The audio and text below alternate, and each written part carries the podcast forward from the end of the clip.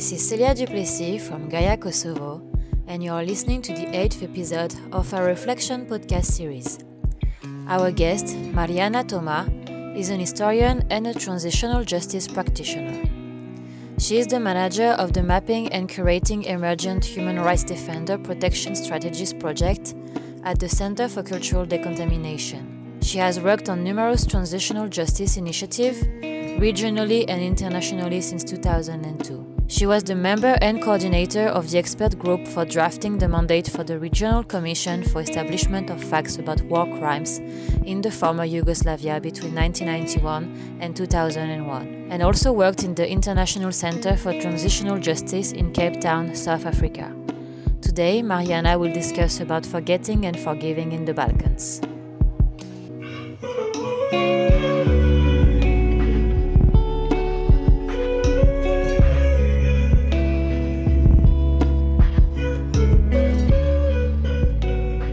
Marijana. Thank you for joining our Reflection podcast series. And we are very happy to have you today to discuss about forgetting and forgiving in the Balkan. And this is a topic that has been quite important for Gaia uh, because we, we started also our peace building program in Mitrovica. To start with this topic, I wanted to ask you what are the lessons learned from the turbulent past in the Balkan? What what does history teach us about what happened? Uh, yes, I, I, was thinking a lot about that question and uh, being a historian, trying to find out uh, what lessons my generation, for example, learned from the from the history. And I think one of the things that comes to my mind, uh, especially in reflection to my work on dealing with the past and trying to address the issues from the past, uh, primarily in the society where I live in, in, in Serbia, but also in connection to the region and uh, looking at my friends and colleagues in all of the neighboring countries dealing with these issues. I would say that one of the most important lessons that we have learned from history is that, first of all, if the unresolved issues from the past remain unresolved, then the history will repeat.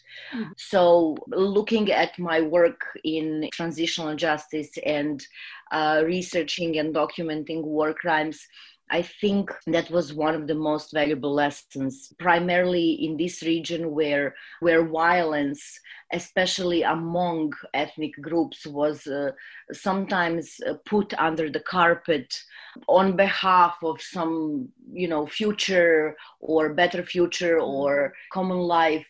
I think that these kind of things, especially something that happened after the Second World War, for example, in relation to the to the events that happened during the Second World War, which were put under the carpet in the name of the brotherhood and unity in the in the in the socialist Yugoslavia, that kind of thing actually proven to us that history can repeat and that is what happened in the in the beginning of 1990s because things from the past went unresolved for many generations and this kind of unofficial memory uh, was nurtured in our societies and later exploited by nationalists who uh, saw it as an advantage in order to mobilize larger groups of peoples uh, in order to further their nationalistic agenda. And that is, for example, one of the main reasons that I think led to the wars and, and atrocities during mm-hmm. the 1990s in the Balkans.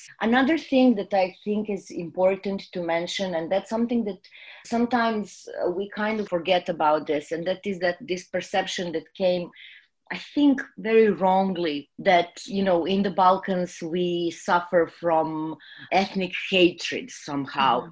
And I think that if you look deeper into the history of our region, if you look at deeper into the history of our communities, you would find more examples of solidarity, of living together in peace, of cooperating, of um, uh, you know neighbors and different religions and different ethnicities live for centuries in peace and, and the periods of peace and cooperation and solidarity and good neighborly relations were much longer than these periods of conflict and wars. And for me, one of the main examples I always like to use is the, the example of Prizren, the mm-hmm. city where many uh, different religions were living next to each other, or Sarajevo, again, mm-hmm. where many religions live next to each other, and ethnicities. Uh, and they lived in peace. There were lots of mixing, there were lots of cooperation, there were lots of friendships that were built. Even, you know, family connections were made, even mixed marriages were made. And I think um, that sometimes, especially in the light of the last 20 or 30 years of you know conflict and dealing with the legacy of conflict and dealing with the consequences mm-hmm. of conflict we sometimes forget about this part of our common past and i think that's something that we should start exploring more and more in the in the future these periods of cooperation and solidarity and good relations in order to learn from these examples mm-hmm. how we can rebuild our um, relationships again it makes me think also how I learned the story of the Balkans actually as a young French student, you know, and they always say it's hatred between all the ethnicities. And I was raised with this idea, which I think, as you said, is not so true. So it's also very interesting to fight this, I think, and learn about the, the good example. And also, so you mentioned the, the memory, this memory that that was put under the carpet and didn't allow to express what happened how to transform events that are present in the collective memory into objects from the past. Because now we see that all like not all but most of the balkan countries are like struggling with traumas and what happened and how how do you transform this collective memory to something from the past an object of history I think it is a very uh, important question and something that we need to discuss not only uh, among each other, among mm. different societies, but also within our own societies, because the trauma is present. The uh, you know victims are still alive and there are so many families still looking for their loved ones and searching for their mm-hmm. bodies and searching in order to to give them a proper burial for example for me that question is the most important question of you know dealing with the past mm-hmm. and um, that is something that uh, we should look at when we think about how to transform this violent past into an, or this collective memory into something that we can live in history. And I think that without a proper process of dealing with those things in a in a in a most honest and transparent manner, uh, we will not be able to transform this collective memory and to heal from the trauma that our societies are still battling with. And I, I, I do believe and i look always at the other other examples and i try to look at the experience of other countries trying to find ways how they dealt with with this. Mm-hmm. and i think that is that is possible. You know there are examples in the world where societies went through similar experiences where they dealt with the same or similar difficulties and difficult emotions toward their neighbors or toward you know groups that were living in the same country that made me believe that without the process of dealing with the past that would encompass you know many different strategies revealing the truth establishing the truth about what happened establishing the facts about what happened trying to resolve the issue of missing persons as much as possible you know mm. we we have to be realistic and i know that many would not agree with me that when i say but that is a reality that not all of the missing persons would be found. But we have to do everything possible to look for all of them. We have to make significant steps in order to give some kind of closure to families of the missing persons there are ways that are going into the, the direction of accountability.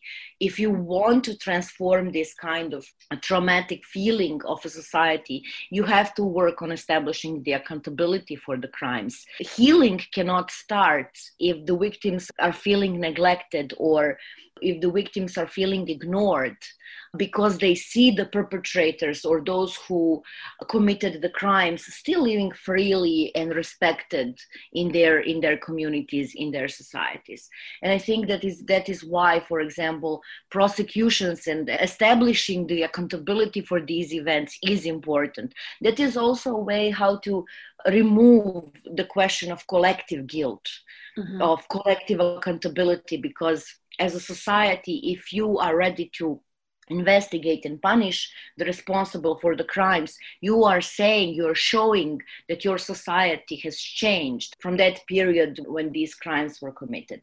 I think it is very important if you really want to to have a process of healing if you want to have a process of reconciliation i think it is crucial to show that victims are respected mm-hmm. uh, and acknowledged not only by saying oh you know we respect the victims we respect their pain. No you have to show with concrete steps how you do it how you respect them. And that means that victims should get just reparations for for what they have suffered. Their suffering has to be acknowledged not only by activists um, who have the awareness about what happened. But that kind of acknowledgement has to come from the state institutions, from the state level, state officials. Official acknowledgement is crucial to show that victims are respected and that their dignity is restored on a state level in a way, and that you know you you kind of as a society you commit yourself by doing that that you will not allow that this kind of thing happen again that these kind of atrocities are possible to be repeated. And finally you need to uh, of course address the issue of institutional accountability. You have to mm-hmm. change you have to reform the institutions which have participated in the atrocities and by doing that you are not only you know strengthening the democracy in your society you're not only sending the message to victims that you know atrocities will not happen again but you are kind of sending the message to new generations which are coming that uh, only by having accountable institutions and open and democratic institutions you guarantee to them that they will live in a peaceful uh, society. And that is i think precondition for reconciliation and then we can talk about you know these kind of events as as they are that they belong in the past mm. it doesn't mean that we should stop talking about these events because if, if you look at the example of germany or some other societies that are still dealing with the legacy of conflict that happened 70 years ago or 50 years ago they are still talking about this this is still part of their mm. public discourse but the state institutions have shown very clearly that they will not allow these kind of atrocities to happen again. But you mentioned the, the prosecution and the accountability of the institution. And recently in Kosovo, some politicians and leaders had to go in front of a commission. And can you tell us a bit more about the prosecution of leaders of Balkan countries and how it affects the process mm-hmm. of transitional justice? What does it change? And what is the importance of such acts? yes and uh, you know i have been working for a very long time on on these issues i think for the, almost 20 years i've been working on uh, in different organizations as a, as a form of support to mm war crimes prosecutions, be it at the International Criminal Tribunal for the former Yugoslavia mm-hmm. Or domestic institutions with the task to prosecute people accused for, for war crimes. Mm-hmm. And I think it is crucial. I think it is extremely important to have that kind of accountability on the highest level because what we have had here in the region was that majority of the persons who were prosecuted like when i look at all all of the countries croatia bosnia and herzegovina mm-hmm. serbia uh, Kosovo uh, was that usually what you had was that people from lower level were prosecuted. And I think mm-hmm. that by prosecuting high positioned members of either armed groups or armed forces or politicians, uh, like in the case of Serbia, I think prosecution of Slobodan Milosevic was crucial and the, one of the and the key moment for Serbia. Unfortunately, that trial was not finished with the judgment as all of us expected and, and mm-hmm. wanted and worked on. However, I think by you know the fact that you had a president of the country who was prosecuted for war crimes in in Bosnia and Herzegovina, Kosovo, and Croatia was sending a very important message to the Serbian society that, that the politics that this man led and his associates, that politics that ruled the Serbia in the 1990s was wrong Another thing why I think is important to have high positioned uh, leaders to be prosecuted, it shows that no one is above the law. And I think that is the crucial question for establishing the rule of law, you know, especially in a post-conflict society. Another thing is that it that these kind of proceedings are helping us as a society to deal with one of the most important problems that all of the countries going through similar experiences. And I, I completely say this responsibly all of the countries go through the same problem and that is the problem of impunity. What we have and what countries around the world had was that impunity was always somehow uh, reserved for the you know leaders uh, politicians or leaders or generals. What is important is that they face the accountability and that kind of message is saying to someone else who might try to do, to do the same in some other society or even in the future in our own society that these kind of crimes this kind of politics will not go unpunished i think we have seen before the ICTY, before the International Criminal Tribunal mm-hmm. for the former Yugoslavia, uh, that when especially for example in the case of bosnia and herzegovina and in the case of kosovo i think those are the most important judgments that we have had you know the case of srebrenica where majority mm-hmm. of bosnian serb army and political leaders were prosecuted and punished for genocide in Srebrenica is the basis for our societies that we should, you know, build our future relations upon. I think it shows that, you know, at some point there was some kind of association to commit mm-hmm. crime and to commit this kind of, of atrocities. I also think that uh, the, the judgment in the case of uh, six Serbian political and military and police leaders was also crucial for Serbia.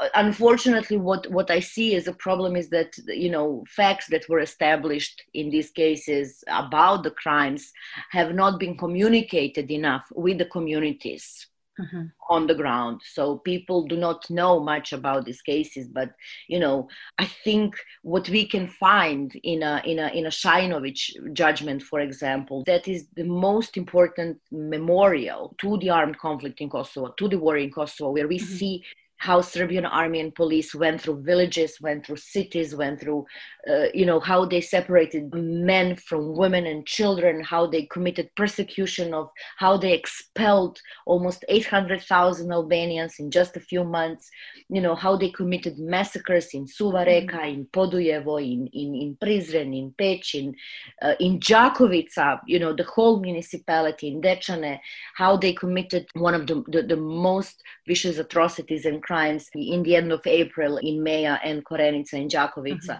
And uh, again, another judgment, you know, Đorđević judgment is also very important, especially when it comes to attempts to destroy the bodies of, of Kosovo Albanians who were killed and, and conceal the crimes of, of Serbian regime. So I think you know when when looking at those judgments when looking at what what you can find there what you can read there I think that should serve as the basis to deal with the past, to really honestly look at you know the leadership of your country, which which led you at some point in, in time, and you can say, you know, these were the criminals. Mm. And this is what separates us from them. If we deal this, if we accept this, if we acknowledge this, that is the difference between the normal society and the society that was uh, at the time here. So, you know, I think it is so important to have that kind of opportunity to to address the accountability to the top leaders because uh, only by doing that you say that you know what was done on the highest level in the army or in the armed forces mm-hmm. or in the politics of, of one society at some point or one state at some point had the criminal intent and it somehow sends you the message that war crimes were not just incidents that they were part of the policy to for example like in the case of srebrenica completely eradicate bosnian muslims from one from one, one area. Mm. And what about the role of civil society's organization in all this process of transitional justice? Are they powerful to bring some changes? What is their roles? How can they mm. help you know uh, it's it's quite difficult because I, I am part of the civil society for so long and it's always very difficult how to evaluate your own work and yeah, how, how, how how not to be frustrated because you haven't achieved the much or as much as you wanted. I think you know, having this kind of very long experience, a human rights activist and someone working in the civil, in the civil society and cooperating with my colleagues from Kosovo and Bosnia and Montenegro and mm-hmm. Croatia, what I see now is that civil society has been the main force to push for transitional justice in our countries. And I think that is where their role should be um, respected and applauded.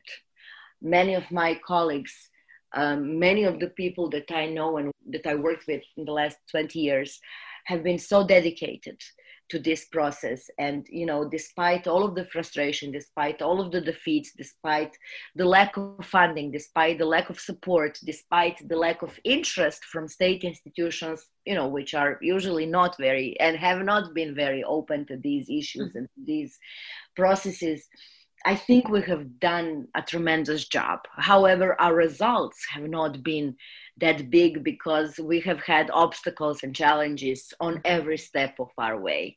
And I think that we definitely need more support. But what we have here in the Balkans, I would say we have one of the most active civil society in the area of dealing with the past and transitional justice.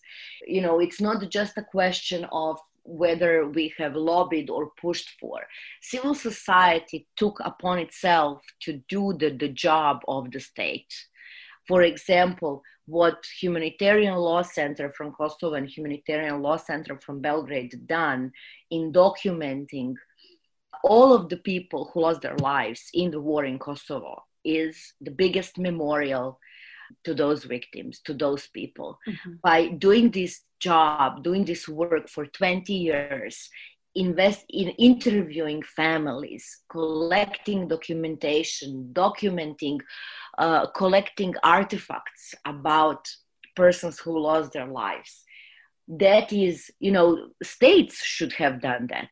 Our state institutions should have done that. That is the job of the state to record the victims, to record the human losses in, in our case in the Balkans, civil society have done it in order to prevent the states to manipulate with numbers. Mm-hmm. The same thing happened in Bosnia. Civil society organization did a, a tremendous work in collecting data about people who lost their lives in Bosnia and Herzegovina and documented every single life that was lost during the war. Persons who were killed, persons who were who went to disappear, these persons who were murdered as victims of human rights violations, every name of, on that list. And I think, you know, uh, that is, for example, what civil society here has done. Our civil society organizations have gone to victims. They have lobbied on their behalf in order to you know they have lobbied and advocating for their rights to reparations. They went and interviewed them. They collected oral histories mm-hmm. of, of their memories. They have worked on creating memorials. They have worked and for example we in belgrade are still working for the last five years in order to have a, a, a memorial in batajnica to commemorate the victims, Kosovo Albanian victims who were buried and unburied, they are exhumed there. And when we realize that state of Serbia is not willing to do it, then we have created a virtual museum for them. Mm-hmm. So, you know, whatever we can do, we do.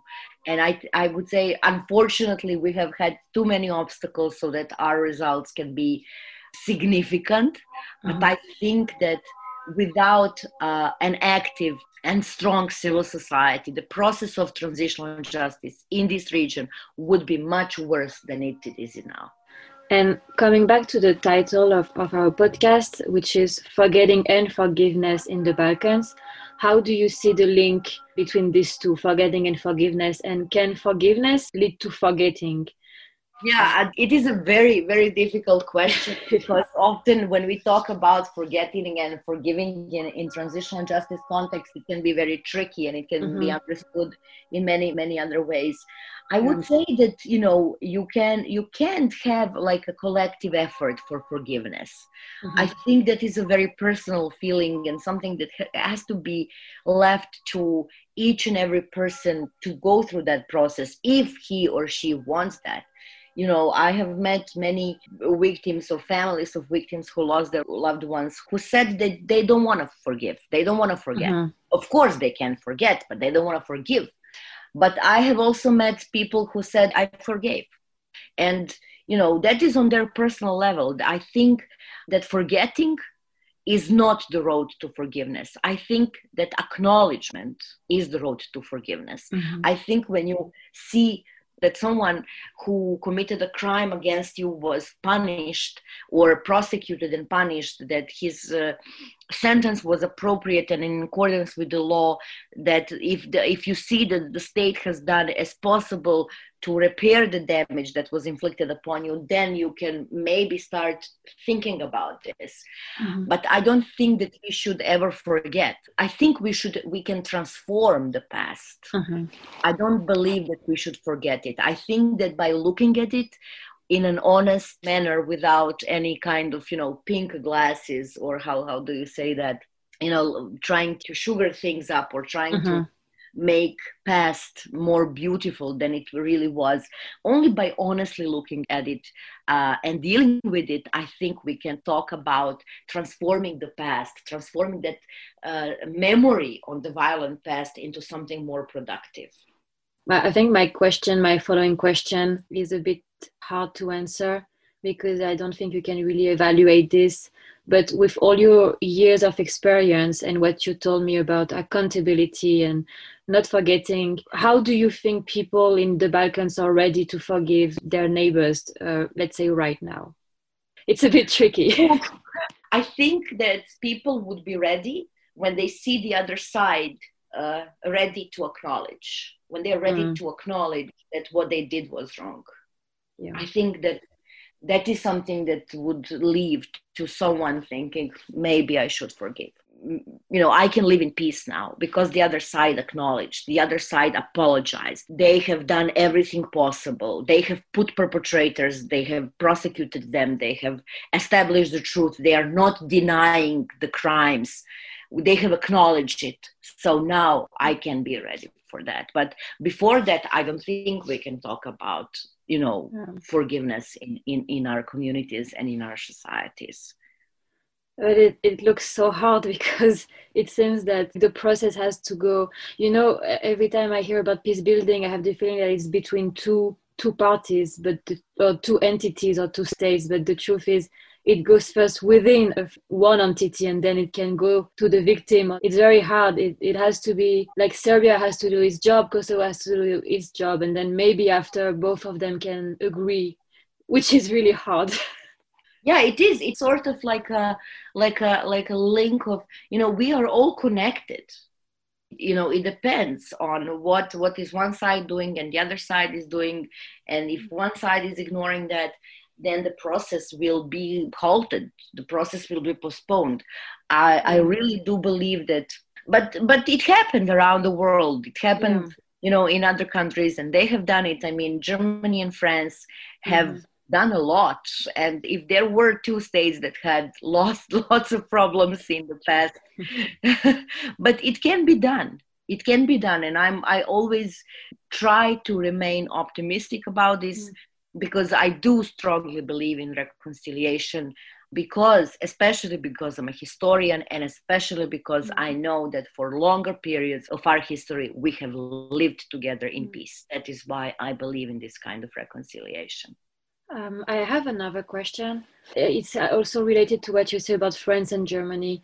I know that after the Second World War, you know, you had men thinking, okay, we had this terrible war. Now we are going to create something together, and it, it's going to be well the beginning of the EU and everything, you know. Mm-hmm. And I'm thinking, how about uh, economic ties? Like, could it be a plus, you know, in the reconciliation process?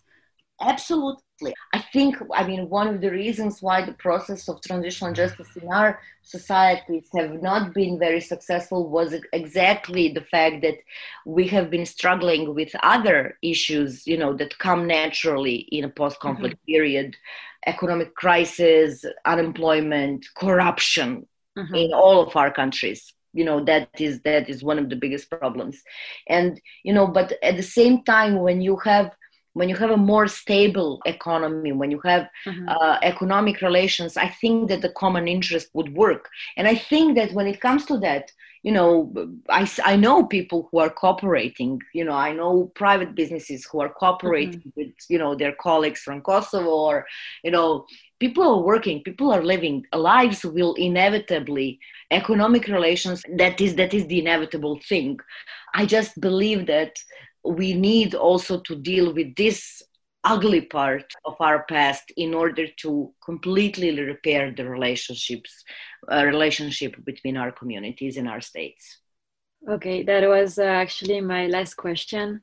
So thank you really a lot for all thank you for inviting me really. Yeah it was a, a, very interesting conversation and um, i'm really glad we could exchange on this topic so thank you very much, Marijana, for all your answers, and um, I wish you all the best for the following.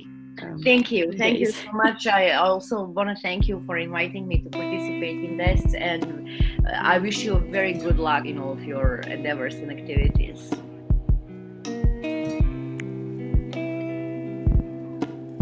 Thank you for listening. This episode was created with the help of Mevlud Eskuroshi and Jeremy Floreau, Graphic design, Isabella Markova. Theme song, I'll Go Out to Run Now by The Gang. You can listen to the Reflection podcast on Spotify. Back to you next week.